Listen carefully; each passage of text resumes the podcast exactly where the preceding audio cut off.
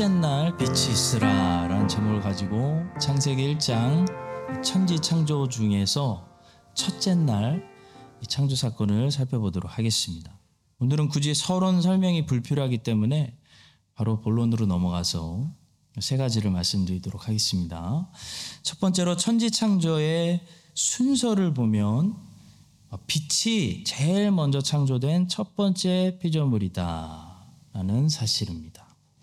오늘 아침에도 말씀드렸는데요. 어, 이것은 무엇이 어떤 일이 순서적으로 먼저냐에 관한 아주 중요한 진리를 우리에게 말씀하고 있습니다. 그리고 운전을 할 때 무조건 앞으로 전진하는 것보다 먼저 가야 할 방향을 잡고 앞으로 전진하는 것처럼요. 먼저 밝히 볼 수 있어야 아, 분별할 수가 있고요. 분별해야 그 다음에 열심으로 하나님이 기뻐하시는 뜻을 향해서 인생이 나아갈 수가 있습니다.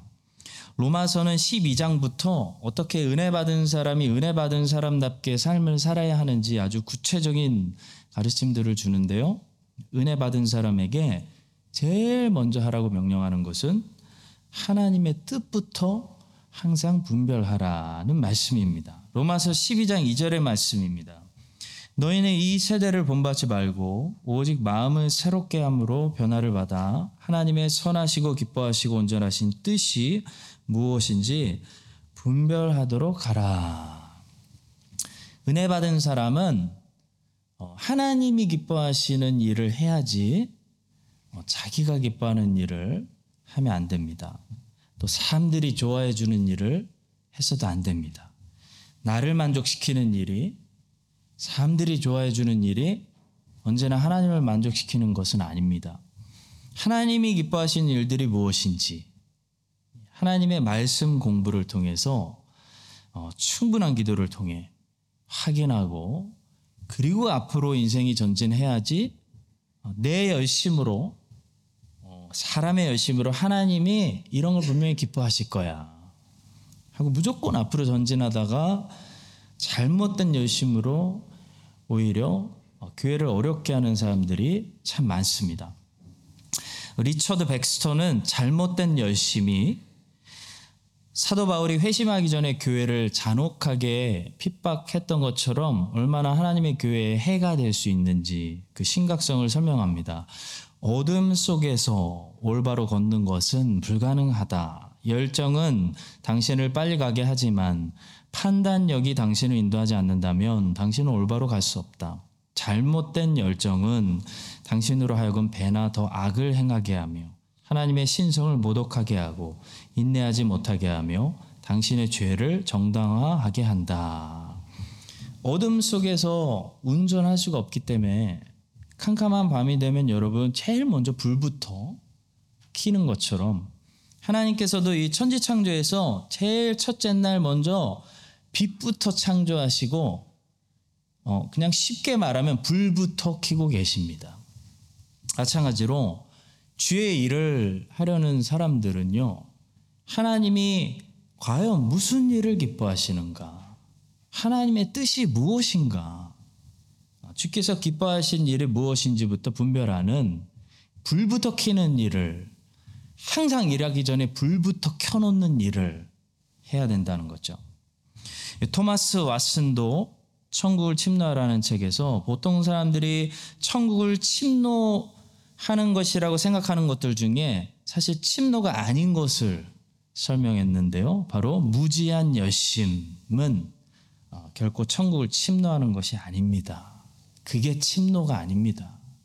무조건 열심히 한다고 주님 붙들고 씨름한다고 그게 침노가 아닙니다. 라고 말씀했어요. 무지한 열심. 그러니까 알지 못하고 무조건 전진하는 열심은 절대로 천국을 얻는 침노가 아니라는 거예요. 바울이 아덴에 갔을 때 어, 그런 무지한 열심을 본 적이 있습니다. 내가 두루 다니며 너희가 위하는 것들을 보다가 알지 못하는 신에게라고 새긴 단도 보았으니 그런즉 너희가 알지 못하고 위하는 것을 내가 너희에게 알게 하리라. 알지 못하는 신에게 무조건 열심으로 제사를 드리는 이 아덴 사람들의 모습이 무지한 열심입니다. 그것은 우상 숭배였습니다. 그래서 하나님께 죄를 짓는 것이었습니다. 그래서 바울은 그들이 알지 못하는 것을 그들에게 알리려고 했습니다. 그래야 우상 숭배를 하지 않고 아덴 사람들이 참되신 하나님께 바른 예배를 드릴 수 있기 때문입니다. 바울뿐만이 아닙니다. 예수님께서도 사마리아 사람들이 무지한 열심으로 우상 숭배를 하고 죄를 짓고 있다고 요한복음 4장에서 그 사마리아 여인에게 이렇게 말씀하신 적이 있습니다. 너희는 알지 못하는 것을 예배하고 우리는 아는 것을 예배하노니 이는 구원이 유대인에게서 남이라. 사마리아 사람들은요 높은 산들 위에 올라가서 산당에서 예배드렸습니다. 거기 올라가려면 여러분 얼마나 열심히 어, 필요했겠습니까? 선교제 가보니까요 이 높은 산들 위에 올라가는 것이 길이 잘 안 깔려 있기 때문에 보통 일이 아니라는 것을 금방 알 수 있습니다. 사마리아 사람들은 산들 위에 산당을 만들어 놨으니 얼마나 그 열심히 예배를 드린 거예요. 그러나 예수님 말씀은 그들이 아무리 열심히 예배를 드려도 그들은 알지 못하는 신에게 예배를 드리고 있기 때문에 그것을 하나님께 예배를 드리는 것이 아니라 우상숭배를 하는 잘못된 열심이다. 라는 말씀입니다. 성도 여러분, 무지한 열심은 항상 우상숭배라는 사실을 기억하시기 바랍니다. 하나님의 뜻을 분별하지 않고 자기 열심으로 교회를 봉사하는 것은 사실 하나님을 예배하는 것이 아니라 자기를 만족시키는 자라는 우상을 숭배하는 우상 숭배에 불과합니다. 우리는 하나님을 위해서 한다고 하면서도 사실 내 만족을 위해서 하고 있는 걸 수도 있는 거예요. 우리는 하나님을 예배하는 이 목회자의 모습을 가진 순간에도 자아라는 자아를 성취하는 우상을 섬길 수가 있습니다. 어떨 때요?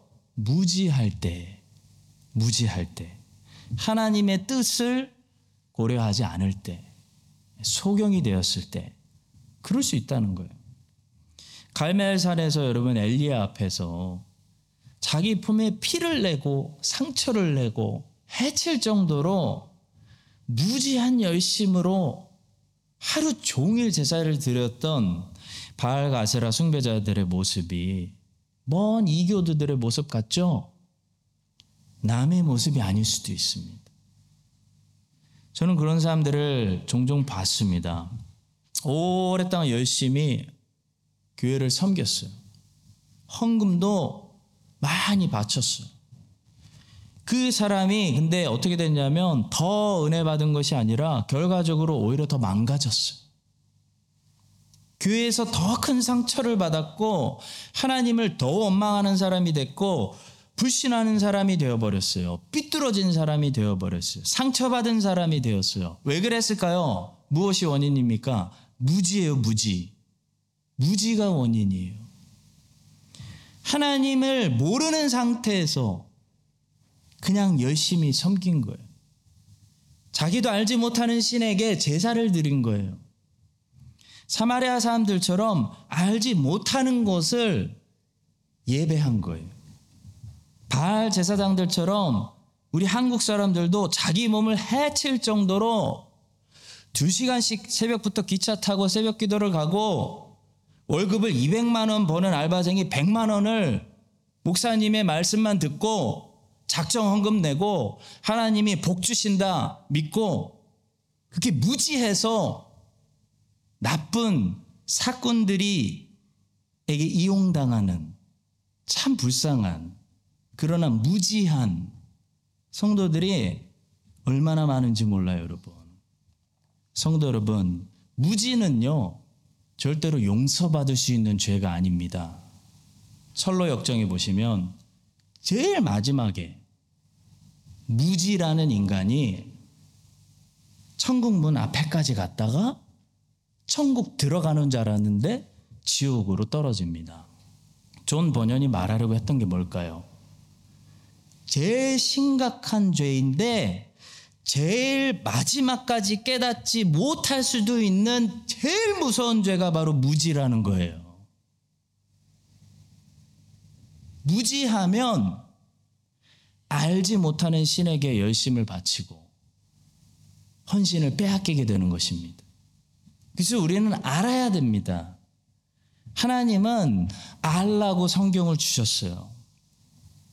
우리 알시 스프로 목사님 이런 말씀 하셨습니다. 회심이란 근본적으로 대발견의 경험이다. 여러분 중생한다는 것은 born again 한다는 것은요. 깨닫는 것과 같은 경험이에요. 그동안 보지 못했던 것을 보고 깨닫고 발견하게 되는 것이 이 거듭남의 경험입니다. 천지 창조의 첫째 날 빛이 있으라 부터 첫 번째 피조물 빛 제일 먼저 말씀하신 것처럼 죽었던 영혼이 다시 살아나는 이 New Creation 새 창조에서도 작업에서도 하나님께서 죄인에게 제일 먼저 주시는 것이 뭐냐면 빛을 조명하여 주시는 거예요. 빛을 조명하여 주시기 때문에 이 거듭난 사람은 그동안 어둠 속에서 보이지 않던 그리스도 얼굴이 갑자기 말씀 속에서 보이기 시작하고 그동안 어둠 속에서 깨닫지 못했던 진리가 정리가 되고 설득이 되고 깨달아지기 시작하고 그 전까지는 아무리 그 밭을 쳐다보고 있어도 내 눈에는 그 밭의 보화가 안 보였거든요. 근데 갑자기 빛이 비추니까 눈이 떠지니까 깨달아지니까 밭에서 내 눈에 보화가 보이기 시작하는 그런 경험이 이 죄인이 경험하는 중생, 새 창조의 첫 경험이라는 거죠. 아르키메데스라는 철학자는 목욕탕에서 물이 넘치는 것을 보고 뭔가 깨달아서 막 뛰쳐나가서 외쳤다고 하죠. 유레카! 내가 발견했다! 그 사람들이 깜짝 놀랐다고 하는데요. 여러분, 회심도 굉장히 비슷해요, 사실. 회심은 밭에서 보화를 내가 발견했다. 발견하게 되는 경험이에요. 그래서 남들이 미쳤다고 하는 거예요. 이게 보화를 발견해 버렸어요. 안 보이던 보화가 보이기 시작해 내 눈에. 그래서 내 인생을 전부 팔아서 이, 이 남들이 볼 때 미쳤다고 하는 이 밭을 사는 그런 일을 하는 것이 회심이에요. 성령께서 빛이 있으라 빛을 주시기 때문에 안 보이던 게 보이기 시작해요. 그래서 성경은 회심 전의 상태를 사람들의 생각이 어두워졌다. 라고 말하고 있는 것입니다. 하나님을 알되 하나님을 영화롭게도 아니하며 감사하지도 아니하고 오히려 그 생각이 허망하여지며 미련한 마음이 어두워졌나니 마음이 생각이 어두워져 있는 빛이 없으니까 보화가 안 보이는 거예요. 성도 여러분 하나님께서 이렇게 천지를 창조 때 제일 먼저 빛을 창조하시고 불부터 키셨다는 사실을 기억하시고요. 우리도 항상 열심을 가지고 이렇게 전진하기 전에 불부터 키고 빛을 조명받고 알지 못하는 신에게 내 만족을 위해서 열심으로 우상숭배를 하는 것이 아니고 하나님의 뜻이 무엇인지 항상 분별하고 하나님을 알고 그 하나님이 기뻐하시는 그 뜻을 향해서 우리의 열심을 불태우는 그런 참된 예배, 헌신을 드리시기를 예수님의 이름으로 간절히 축원합니다. 자, 두 번째로 하나님이 말씀하시자 즉시 이루어졌다는 위대한 진리를 보게 됩니다. 의심할 여지 없이 하나님의 말씀은 말씀한 대로 이루어지는 능력이 있습니다. 하나님의 말씀의 능력을 방해할 수 있는 건 세상에 아무것도 없습니다. 사탄의 방해도, 사람의 죄와 불순종도, 인간의 자유의지조차도 하나님이 말씀하신 것을 방해하거나 늦추거나 막을 수 있는 것은 아무것도 없어요. 못 막아요. 그래서 우리는 하나님이 말씀하셨다면 아멘 하는 거예요. 그 일이 그렇게 이루어질 줄로 믿습니다 하는 겁니다. 하나님에 대해서 신뢰할 수 있고 하나님 말씀의 능력을 의심하는 것은 예, 큰 죄라는 것을 알아야 됩니다. 하나님이 빛이 있어라 말씀하셨을 때 즉시 무에서 유로 예, 없던 빛이 그냥 탁 생겼습니다. 하나님이 말씀하셔서 기록된 이 성경 말씀도요. 한 글자도 실패하지 않고 다 이루어지게 될 것을 이 역사 속에서 every sentence, every word가 인간의 역사 속에서 다 이루어지게 될 것을 여러분 아무 의심 없이 믿으시기 바랍니다. 근데 왜 어떤 일들은 지금 우리 눈에 아직 이루어지지 않고 있는 것을 보게 되는 것일까요? 하나님은 7일 동안 세상을 창조하셨고, 하나님이 말씀하시면 사실 7일도 필요하지 않고, 모든 것이 즉시, 지금, 무에서 유로 창조되고 완성될 수도 있는데, 왜 어떤 일들은 아직 우리 눈에 이루어지지 않고 있는 것을 보게 되는 것일까요? 그런 것들을 볼 때 우리는 어, 어떤 태도를 가져야 할까요? 사도행전 1장에 보니까요. 어, 예수님의 제자들이 부활하신 예수님과 40일 동안 교제를 나누고 오, 이제 이 예수님이 정말 부활하셨구나 라는 사실을 어, 믿게 되었습니다. 그때 제자들이 예수님께 이런 질문을 합니다. 그들이 모였을 때 예수께 여쭈어 이르되 주께서 이스라엘 나라를 회복하심이 이때입니까? 여러분 예수님은 나사렛 회당에서 첫 설교를 하셨던 순간부터 하나님 나라에 대해서 설교하셨고 3년 동안 하나님 나라에 대해서 가르치시다가 부활하시고 40일 동안 하나님 나라에 대해서 가르치셨어요. 그가 고난받으신 후에 또한 그들에게 확실한 많은 증거로 친히 살아계심을 나타내사 40일 동안 그들에게 보이시며 하나님 나라의 일을 말씀하시니라. 근데도 불구하고요, 아직도 제자들은 어디에 관심이 있냐면 하나님 나라가 아니고요, 이스라엘 나라에 관심이 있는 거예요.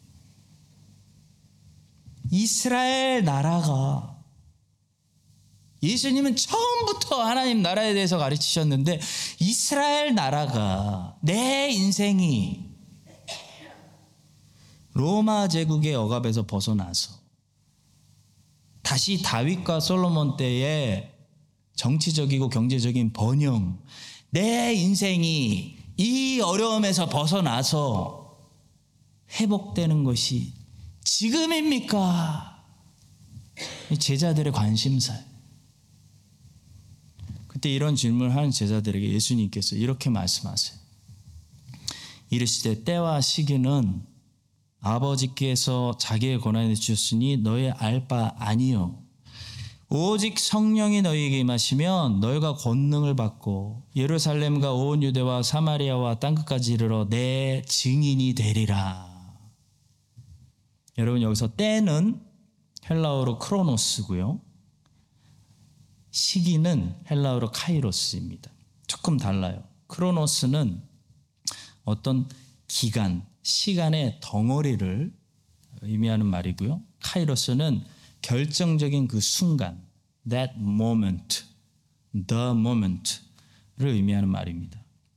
그러니까 크로노스는 예수님이 승천하신 시간부터 예수님이 재림하실 때까지 지금 2000년 이상 흘러오고 있는 이 교회사, 이 말세의 이 덩어리, 기간을 가리키는 것이고요. 코로노스는 언제가 될지 모르지만 예수님이 재림하시는 그 D-Day, 그날, 예, 그 순간을 의미하는 것입니다. 우리는요, 항상 모든 일에 크로노스와 카이로스에 관심이 많습니다. 내가 얼마나 몇 년을 더 참아야 하는 걸까? 내가 꿈꾸는 그 순간은 언제일까? 예수님의 제자들도요, 코로노스와 카이로스에 관심이 있었어요. 다른 데 관심이 없었어요. 하나님 나라에 관심이 없었어요. 이스라엘이 다윗과 솔로몬으로 왕정 시대 약 400년, 그 후에 바벨론 포로 70년, 바벨론 포로 귀한 회복 시대 약 140년, 그리고 신구약 중간기 400년.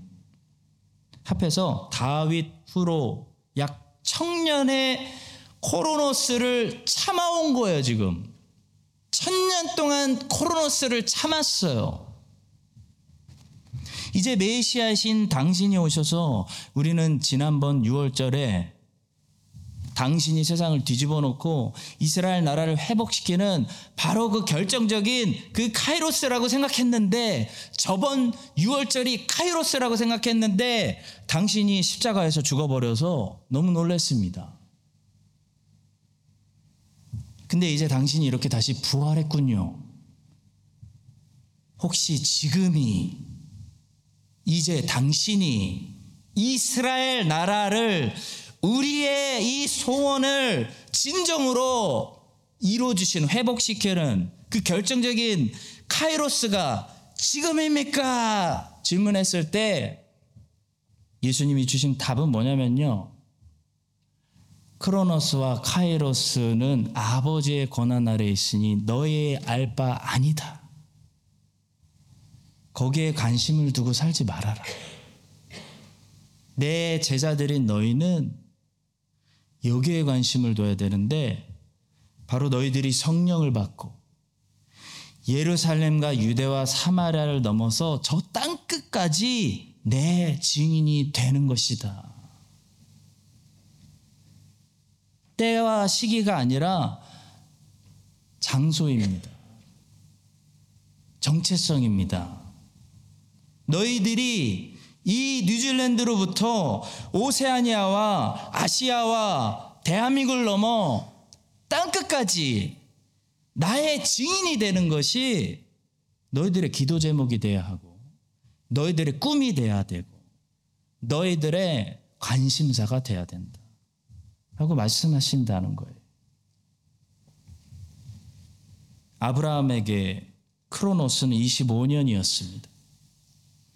아브라함에게 카이로스는 그가 100세 되던 때였습니다.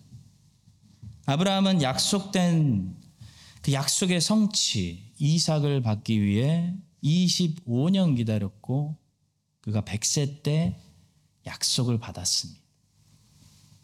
그러나 아브라함은 크로노스와 카이로스를 바라보고 살지 않았어.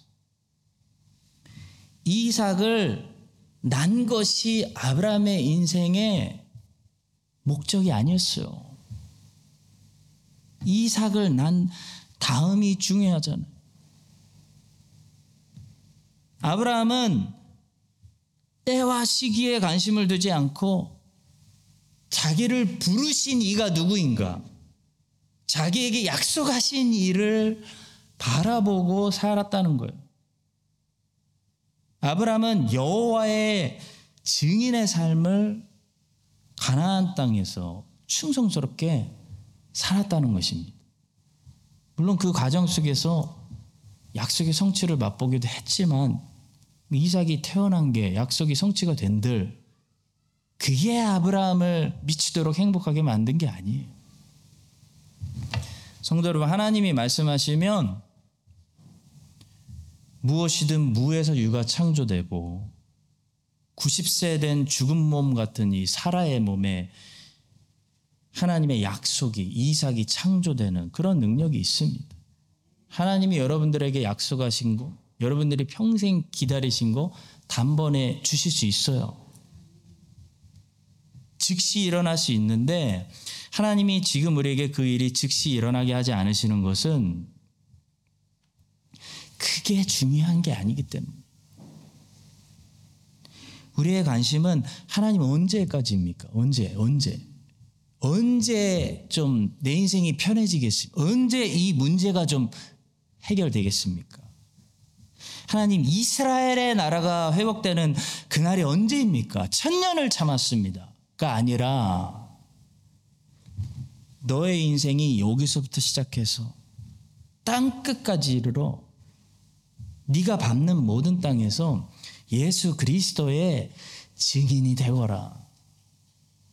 그것이 중요합니다. 여러분 이 사실을 기억하시고요. 크로노스와 카이로스를 바라보며 살지 마시고 지금 당장이라도 크로노스를 끝내시고 카이로스를 주실 수 있는 그 하나님을 바라보며 아브라함처럼 하나님의 증인으로 인생을 사는 일에 전념하시기를 예수님의 이름으로 간절히 축원합니다. 자, 마지막 세 번째로 빛과 어둠을 나누시는 분은 하나님이시다라는 사실입니다. 본문 4절과 5절 말씀입니다. 빛이 하나님이 보시기에 좋았더라. 하나님이 빛과 낮이라 부르시고 어둠을 밤이라 부르시니라. 저녁이 되고 아침이 되니 이는 첫째 날이니라. 무엇이 빛이고 무엇이 어둠인지 구분하시는 분은 하나님이시고 그것을 빛이라고 부르시고 그것을 어둠이라고 부르시는 분도 하나님이시고 빛이 하나님 보시기에 좋은 것이라고 승인하시는 분도 하나님이세요. 여러분 좋고 나쁜 것을 나누고 결정하고 정의하시는 분은 하나님이십니다. 하나님 보시기에 좋은 것이 좋은 것이고 하나님 보시기에 나쁜 것은 우리 눈에 아무리 좋아 보여도 세상에서 아무리 좋다고 선전해도 나쁜 거예요. 하나님이 기준이에요. 하나님이 정하시는 것입니다.